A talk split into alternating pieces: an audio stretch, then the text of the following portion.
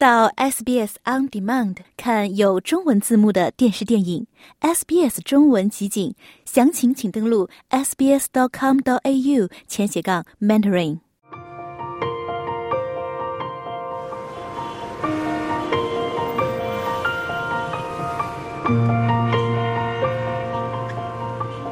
出差实在太多，又照顾不了家里，我好焦虑，好抑郁啊！我真的很讨厌别人的目光，我快被他压垮了，你知道吗？我真的不知道该怎么办。家里老是给我介绍对象，可是我又不想结婚，好烦呐！教育方面成日都同個細路仔有啲矛盾，都唔知點算好。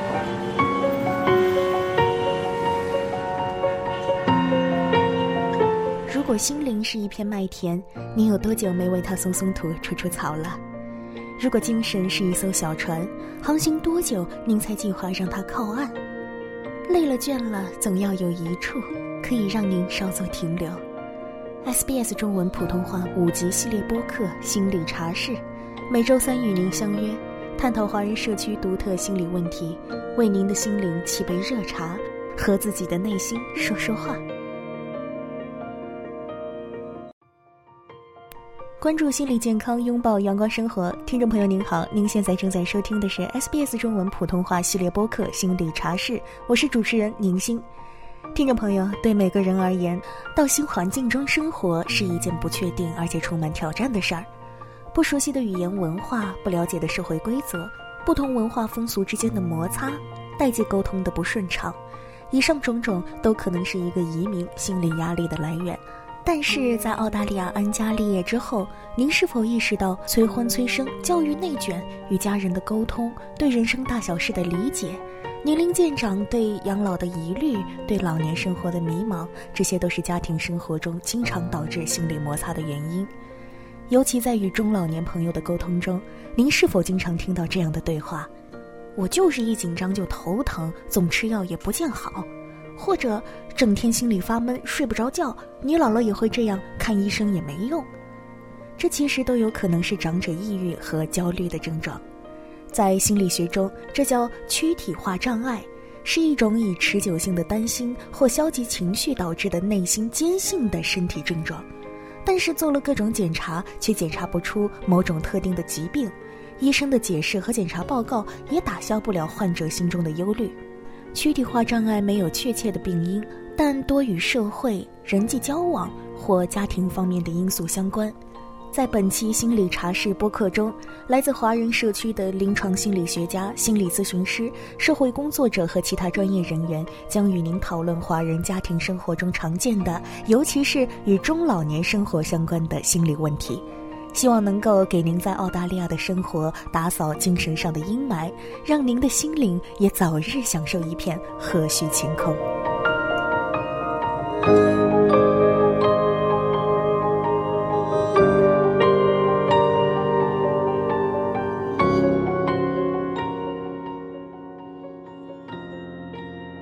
朱先生是一位华人长者，今年七十七岁的他与妻子离异后。独自生活在悉尼，朱先生说自己独自生活，时不时会感觉到孤独抑郁，但这种感觉若即若离，有时候转瞬即逝，他自己也能调整，所以没有过多思考这种感觉到底是什么，更不用说寻找专业帮助了。这个应该是都会有的，但是还算能调整过来，嗯嗯。就是希望能够参加一些社会活动，就是说老人交流啊。为了多与社区成员们交流，朱先生还加入并建立了各种各样的华人活动交流群，彼此分享活动信息。但是，仅仅这些对于朱先生来说是不够的。一方面，网络上的交流对华人长者社区而言本身就不友好。另一方面，特别是身体情况恶化之后，朱先生的社会交往活动很大程度上仅仅限制在自己平时经常去的医院内，与护士和医生的交流上。因为这里边说实在吧，呃，每个人的来自各自不同的省份，他的文化背景，呃，价值观，尽管是按理由说应该是。崇尚上澳洲的，我是从崇尚澳洲的价值观，但是毕竟，呃，方方面面还是有区别。呃，要是在健康可允许的情况下，就参加的社会活动。因为我曾经想过做义工，就是不很不幸呢，我这两年出了点事，呃，从大坝上摔伤了。原来我刚刚来的时候我还打网球，什么都游泳的，现在加上最近做了个心脏手术，所以说体能方面是大不如前，这是病来如山倒。但是我还是希望有一个公众的交流。我现在心脏康复，一个跟个护士交流，就这方面可能我估计，可能媒体也好，还来不及，可能也没有精力和时间来区分这么细细分，就按照什么档次、什么年龄、什么文化层次，就是分门别类的，就是有效的组织。同样居住在悉尼的 Richard 也越来越感受到了专业心理支持的必要性。现在那个叫什么移民呢？群体呢越来越多，而且老龄化很多。像我们来的是很年轻，现在都老了。就就是现在呢，就是说，逐渐越来越感觉面临到这个这个问题的呃重要性。而且随着年龄的增长，自己的比如说能力的独立生活的能力越来越差，那肯定这问题越来越严重。听众朋友，您知道吗？如果您有这种说不清道不明，但就是有点不舒服的感觉，心里发闷，总是感觉堵堵的，您已经完全可以寻求心理支持援助了。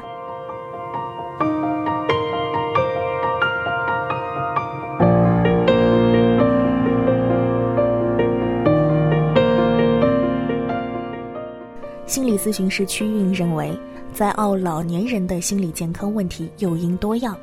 在华人社区中最常见的几种包括身体机能的减退、家庭社会角色转变、适应性不良等等，这可能导致华人年长者生活质量下降、幸福感和满足感降低、个人价值得不到满足等等。那么，华人社区的年长者会遇到哪些常见的心理挑战呢？来澳洲的老年人过来时间不久，然后也没有很好的在这里建立起自己的社交网络，朋友也不多，英语也不灵，然后呢，每天就是看孩子，然后像这个情况有很多是独生子女，对吧？孩子是独生子女，然后呃，孩子又工作又忙，没有自己想象的那么开心。那这个，那你想，他有跟自己孩子的关系要处理，可能。他期待的是孩子能跟他多聊聊天，但是孩子也很累，对不对？那也有呢，可能这个呃孙辈儿啊，真的带起来很累啊，带起来可能跟原来想象的说，不就带个小孩吗？养个狗似的，但不是这样的，比养宠物复杂多了。这中间可能也有一些个嗯问题吧。也许是他自己，因为因为有的老年人并不是人年纪大了就天然会带孩子，有的人自己的孩子当初都没有自己带。然后没有没有足够的能力，就造成挫折、失败，达不到那个结果和要求，然后那就接下来就所有的这个感受也不好呀，啊，矛盾也多呀，就都出现了呗。根据澳大利亚统计局的数据显示，澳大利亚长者说两百六十多种语言，其中有相当一部分年长者不能说流利的英语，而在年长者群体中，来自多元文化背景的老年人的数量增速要高于说英语的群体。除此之外，屈运还认为，华人年长者群体的亲密关系也是一个容易被忽视的问题。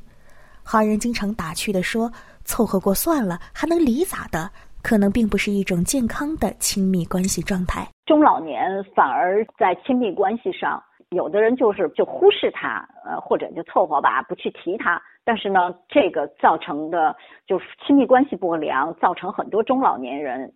尤其是一些老年人，其实生活质量不高，就是凑凑合合呗。那你想，一个人的日子都是凑合的，这叫生活的好吗？对吧？只能叫没有大的矛盾爆发，但实际上，这个这个状态不是好的状态。另外，屈运还提醒大家，作为移民，尤其是中老年才移居澳大利亚的华人来说，最重要的一点之一是要适当调整心理的预期。否则，以固有的思维模式和高心理预期来应对移民生活，迎接您的可能会有适应性方面的问题。然后还有就是自己的社交圈子如果没有建立，那那是难受啊，因为人是社会动物，对吧？嗯，那你没有跟他人的这个连接啊。然后还有呢，咱们要说到特有的华人这个鄙视链有多强，对吧？那那你在这儿，那可能就会你不是主流社会的，你华人的那个什么的，可能就会感到自己被鄙视了或者被歧视了。以及呢，本来觉得自个儿到澳洲了，可能挺那个可以拿出来晒一晒的，结果呢，发现就是就是原来的期望太高了，结果 发现活得很无聊。那这个落差也会造成心里头就很啊很不满啊怨气重，那就都影响嘛。所以心理呢，说到底不是心里头。我一直强调哈，我们说的心理是知情行，你的认知。啊，你的记忆呀，你的思维呀，你的推理逻辑呀，你怎么看这个世界？怎么看这个人？怎么看自己呀？新来的老年人，那在在看法上一定会有大的冲击。那要是负面的看法多，就是澳洲有什么呀？土澳土的很，不如我们大上海、大北京或者怎么怎么着。那你想想，这种认知连带的情绪就也不好了。情绪就是心理的第二一个因素，那情绪和认知就会互相影响，对吧？我心情不好。我就更看什么东西不顺眼，我得的结论就更容易负面。那我那我对我已经就是看这个不顺眼，得的是负面的，那我肯定就影响心情。所以认知、情绪、情感，还有呢，你外显出来的就是行为。那这个行为上就是不什么不恰当的行为就出现了。所以我们说心理问题，实际上你要去分开看这三个方面。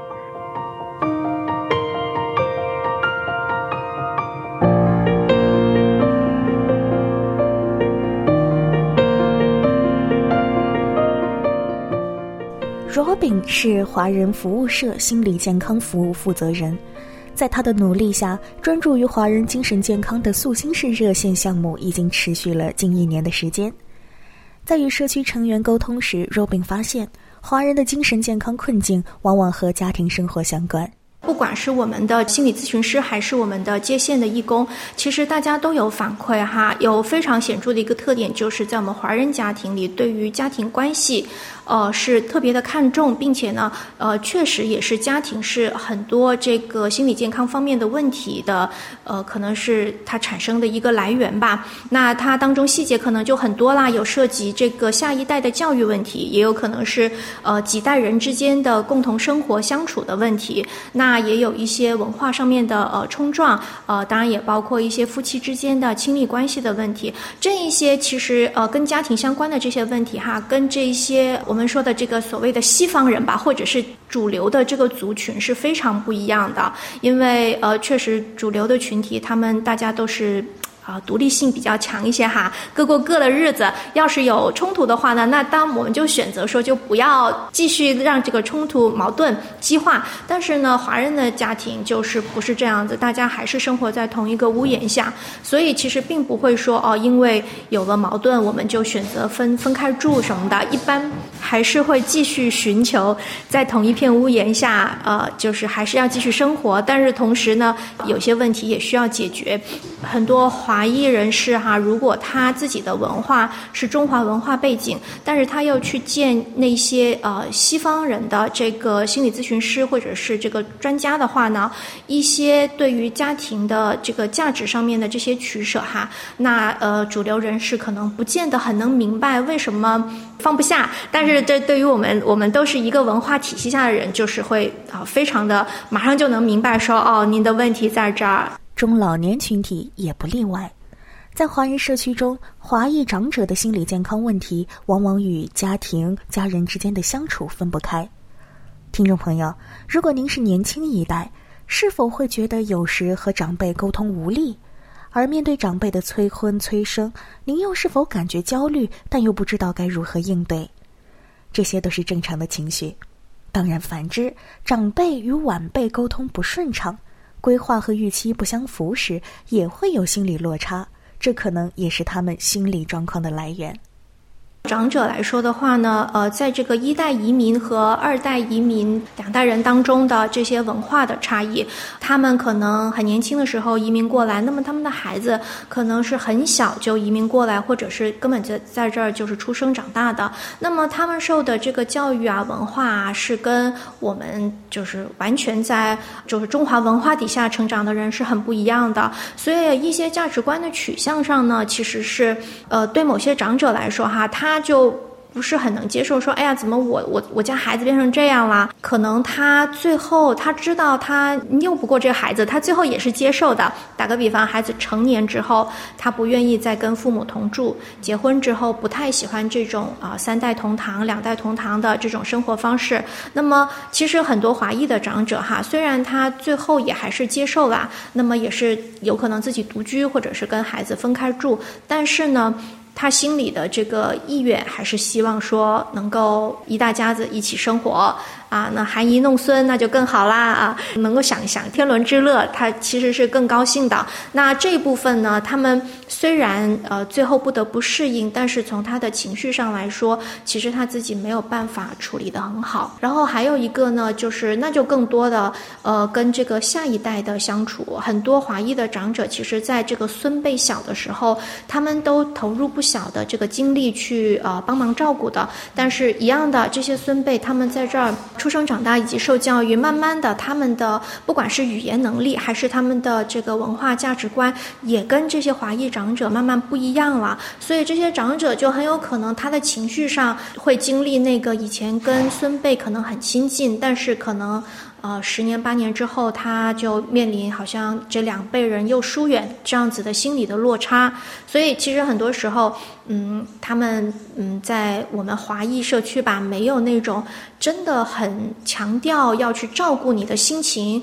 去处理你的情绪。我们没有这样文化的时候呢，这些长者他们就会比较容易呃郁郁寡欢一些啦啊，想过不去这坎儿哈。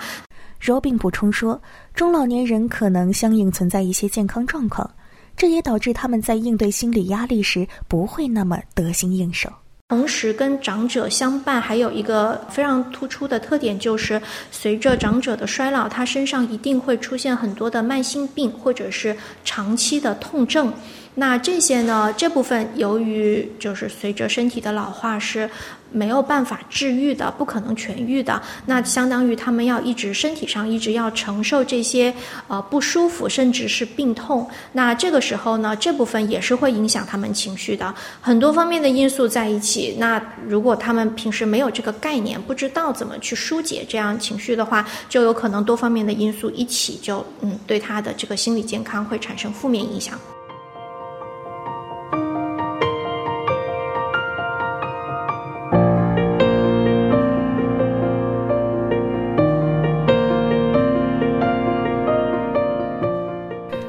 是一位华人志愿者，长期从事长者电话关怀服务。对于 Lily 来说，从事志愿者工作不仅仅让她看到了老年华人社区的一些需求，也让她为自己的中老年生活增添了一份充实的色彩。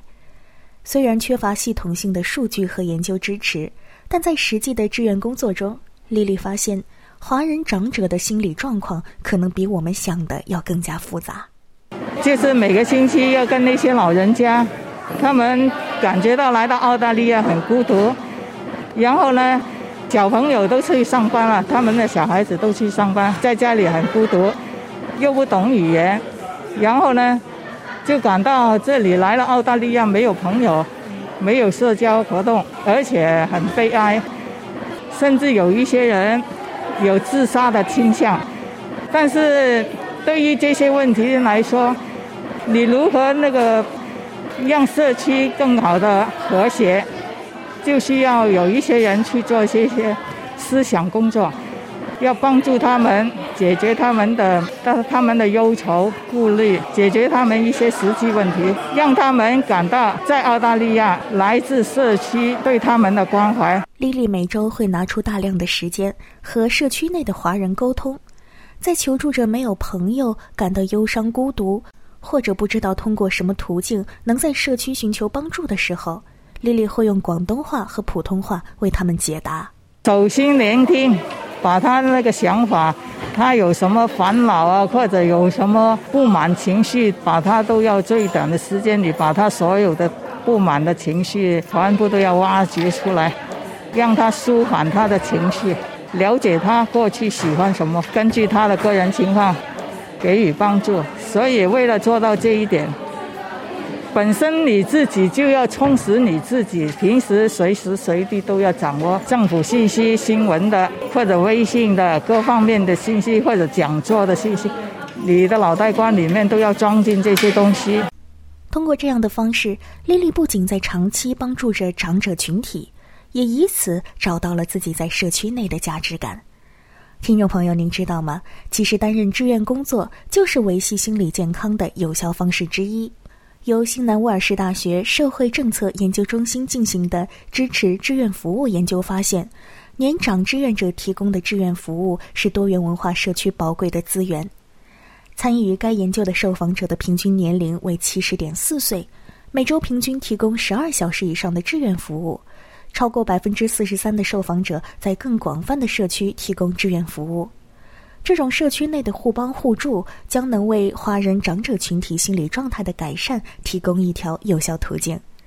新南威尔士大学社会政策研究中心的李炳琴教授表示，让华裔长者感到自己对社会有持续的贡献，这是很重要的。这些老年人很多，特别是很多华人老年人是跟着孩子来到这儿来照顾孩子，照顾完了，其实他对这社会是有非常大的贡献的。我们怎么样能够把他们融入到这社会里？而且不是说照顾完了孩子，经常就不知道该干什么了。然后怎么样能够让他感觉到他对这个社会持久的有更多的贡献？而且，怎么样让外部社会了解到他们这些贡献？你要是跟外部社会的人聊，经常他们就说华人来看孩子，来给自己看孩子，说志愿者也应该看到华人的这个志愿者活动，他们照顾孩子就是很好的志愿者活动。我认为不对，不只是这个，我要阐述一个概念，就是华人老人其实是这个社会的资源，家里有老人，社会上有老人多是一个宝。然后不能让认认为他们到老了就是你这社会的负担。老年人，华人老年人到这儿来就是为享受你福利，不是这个概念。我们就想阐述两个信息：第一是他们是要寻求自我帮助，然后自我服务的，那他需要一定的能力建设；第二一个就是他。希望对社会有所贡献，是不光是呃对自己有好处，而是对社会其他的人也有好处。CAS 它的这种模式呢，其实是一种社区发展的模式。它通过这个呢，它实际上是让这个老年人能够在呃自我服务的同时，慢慢的转化到就是他能够对社会其他的地方有贡献。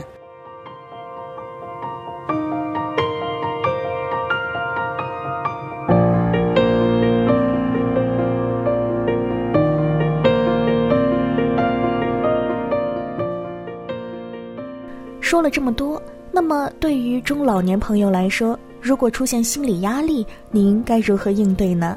曲韵认为，心理问题是复杂的，需要个案进行具体分析，可能需要专业知识具体了解您压力的细节。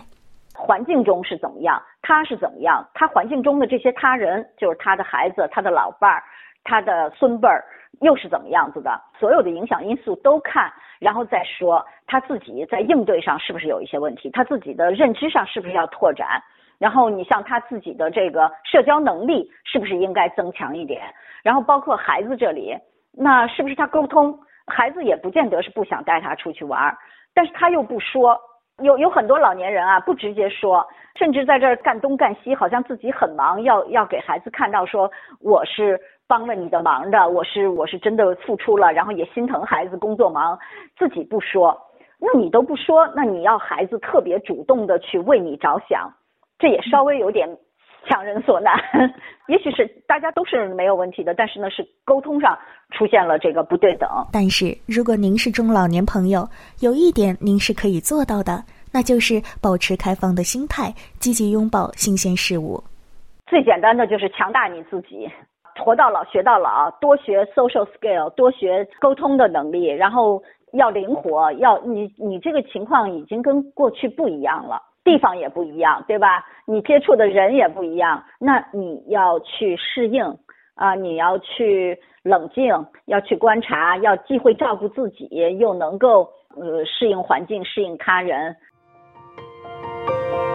听众朋友，本期节目不仅仅是说给中老年朋友听，鼓励您积极做出自我调整和调试，也是与年轻人分享理解长者群体的心态、他们的困境，以及他们做出看似有点不合理的行为时背后的原因。在后续的播客中，我们还会与您谈谈其他群体的常见心理压力及应对，以及如何通过专业干预、生活方式的调整、传统运动等等途径改善心理状况的方式。欢迎您持续关注。好了，听众朋友，以上就是本集心理茶室的内容了。本播客共计五集，每周三在 SBS 中文网站 sbs 点 com 点 au 前斜杠 Chinese SBS 广播。苹果播客、谷歌播客、Spotify 等您喜欢的播客平台同步播出，欢迎您收听和下载。我是宁心，感谢您的陪伴。喂喂喂，心理学小课堂现在开课啦！众朋友，您有没有听过这样一句谚语：当面包掉在地上的时候，永远是抹着黄油的一面着地。这句话的背后，其实就是大名鼎鼎的墨菲定律。所谓墨菲定律，指的就是只要有这个可能性，事情往往就会往坏的方向发展。墨菲定律是由美国工程师爱德华·墨菲在一九四九年提出的。当时他正在进行一项火箭减速测试项目，在实验中仪器失灵了，发生了事故。墨菲发现，原来是测量仪的仪表被装反了。墨菲感叹道：“如果有两件事，选择其中一件会导致灾难，那么一定会有人选择这样做。这和一个数学定律其实是很相似的。也就是说，只要采样量足够大，那么就有可能发生任何反常的事情。墨菲定律在生活中其实也很常见，比如说您吃烧烤的时候，无论怎么调整座位，烟总是跟着您走。”或者着急赶路的时候，却老是遇上接二连三的红灯；再者，永远也找不到一件丢失的物品，直到你更换它的时候。想听到更多这样的故事吗？您可以通过苹果播客、谷歌播客、Spotify，或者您喜爱的方式下载收听。